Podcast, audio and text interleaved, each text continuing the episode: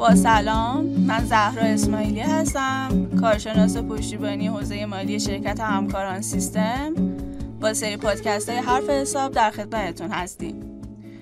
موضوع امروزمون در مورد اصول حسابداریه. همونطوری که توی هر کاری توی هر حرفه یک سری اصول قواعد وجود داره توی کار حسابداری هم ما یک سری چارچوب اولی و دستور عمل داریم که به اینا میگن اصول حسابداری. حالا من چهار تا اصل مهم رو می‌خوام براتون بگم.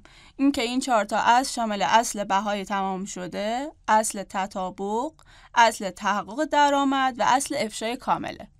اولین اصلی که از اصول حسابداری می‌خوام براتون بگم اصل بهای تمام شده تاریخیه. طبق این اصل داره میگه که ما هر مبادله حسابداری هر خرید و فروشی که داریم باید در تاریخی که این مبادله انجام میشه به بهای تمام شده بیایم اینو ثبتش بکنیم. حالا یعنی چی؟ مثال می‌زنم براتون.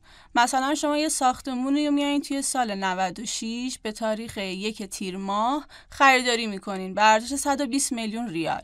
خب اینو پس تو دفاتر هم میرم همون در تاریخ یک تیر 96 به ارزش 120 میلیون ریال ساختمونم رو ثبت می‌کنم. زمانی که اینو ثبت کردم خب این توی سال 96 بود. حالا میام توی سال 98 دو سال از اون قضیه گذشته.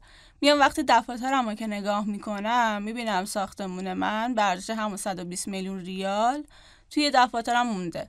پس یعنی این ارزش زمانی که توی این دو سال گذشته هیچ تاثیر روی این نگذاشته این باعث میشه که حسابدارا یک مبنای واقعی و قابل اندازهگیری برای ثبت مبادلاتشون توی دفاترشون داشته باشن. در بخش بعدی با موضوع اصل تحقق درآمد در خدمتتون هستیم.